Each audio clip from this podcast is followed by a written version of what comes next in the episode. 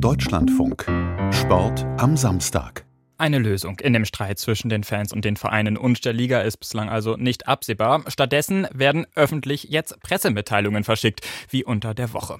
Wie lange wird der Fanprotest also noch weitergehen? Das wollte ich vor der Sendung von Thomas Kessen vom Fanverband Unsere Kurve wissen. Da bin ich leider der falsche Ansprechpartner. Das müssen Sie die DFL fragen, denn es liegt an der DFL, auf die Proteste zu reagieren und die Fehler aus dem letzten Jahr zu negieren und die Abstimmung zum DFL-Investor entsprechend nachzuholen. Was sind denn die Fehler, die Sie der DFL vor allem vorwerfen? In der aktuellen Situation ist der Fokus vor allem darauf, dass der Weg zum Abstimmungsergebnis im letzten Jahr unglaublich kurz war. Es waren zwischen der Information an die Vereine und der tatsächlichen Abstimmung kaum fünf Wochen.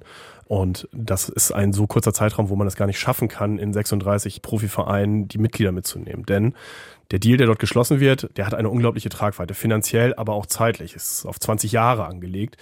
Das ist eine Entscheidung, die der deutsche Fußball nicht wenigen Mächtigen überlassen sollte, sondern die der deutsche Fußball in Gänze, also mit den Fans und Mitgliedern ähm, besprechen sollte, fällen sollte. All das hat die DFL fair unmöglicht. Und dann kam natürlich die Abstimmung selber, bei der in geheimer Wahl abgestimmt wurde. Man weiß also nicht, wer wie gestimmt hat. Und dann ist aber ja der vermeintliche, vermutliche Sündenfall Hannover 96. Dort hat das Präsidium des Vereins den Geschäftsführer Martin Kind angewiesen, gegen den Investor zu stimmen. Nun ja, und im Nachgang haben sich dann die zehn Gegenstimmen selber geoutet, wenn man so möchte. Hannover 96 war nicht dabei, dennoch zehn Gegenstimmen. Und da liegt natürlich jetzt der Verdacht nahe, dass Martin Kind sich über die Anweisung des Vereins hinweggesetzt hat, was ein Bruch der 50 plus 1 Regel wäre. Und auch hier wäre die DFL gut beraten, konsequent hinterherzugehen, denn 50 plus 1 ist gerade mit dem Kartellamt ähm, durch. Das Kartellamt wird sehr genau hingucken, wie die DFL sich jetzt zu 50 plus 1 verhält, dass man dann so einen Vorgang wie jetzt im Fall Hannover 96 zulässt, nur um eigene Interessen durchzusetzen. Das halte ich persönlich für ein gewagtes Spiel und ähm, letzten Endes, wozu das führt, das sehen wir jetzt Woche für Woche in den Stadien.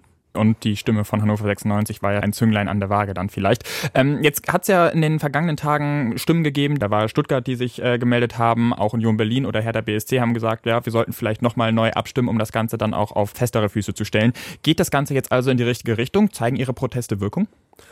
Also auf jeden Fall zeigen die Proteste Wirkung, wenn man sich allein anschaut, dass jetzt die Stimme der Fans in so Interviews wie diesem gehört wird, dass man sich plötzlich damit auseinandersetzt, aber natürlich auch, dass die Vereine sich ähm, zu Wort melden. Der VfL Osnabrück als Beispiel hat im Gegensatz zu den bisher genannten auch ganz klar gesagt, man wird selber diesen Antrag stellen äh, zur Neuabstimmung beziehungsweise auch zur offenen Abstimmung.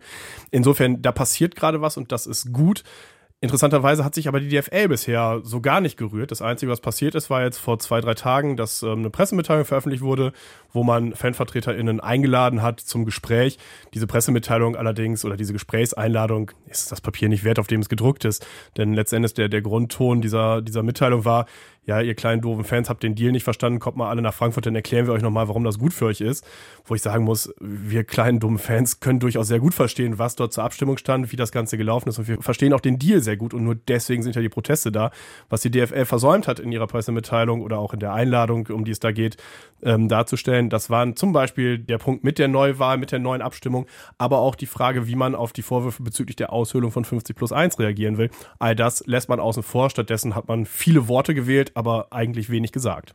Aber ist diese ganze Diskussion, die jetzt rund um diesen Investoreneinstieg geführt wird, nicht auch ein bisschen verlogen? Weil wenn wir uns mal angucken, in den vergangenen Jahren, da hat es ja schon sehr, sehr viele Bewegungen, auch gerade der Bundesliga und der Vereine in der Bundesliga gegeben, die Richtung Kommerzialisierung gegangen sind. Alleine wenn wir uns mal anschauen, was für Vereine es ja auch in der Bundesliga gibt, wenn wir da VfL Wolfsburg haben, wir haben die TSG Hoffenheim, wir haben RB Leipzig, ist das Kind nicht schon lange in den Brunnen gefallen?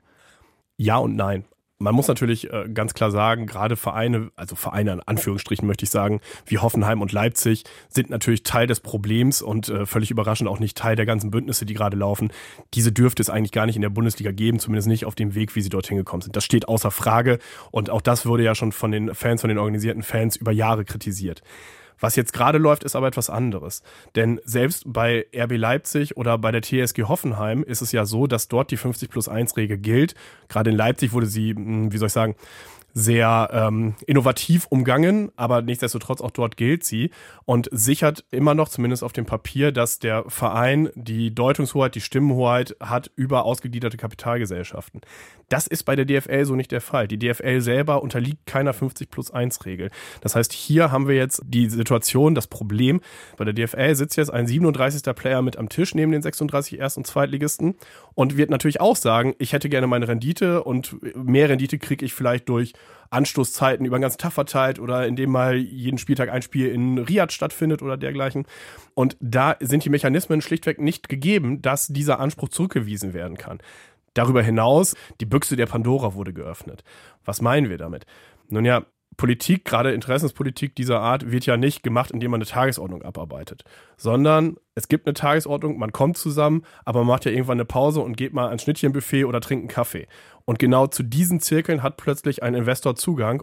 Und plötzlich kann ein Investor, wo jeder Verein weiß, das ist der Player mit den dicken Scheinen in der Tasche, dieser Investor hat plötzlich Zugang zu einem Verein wie beispielsweise Schalke 04, die dringend Geld brauchen.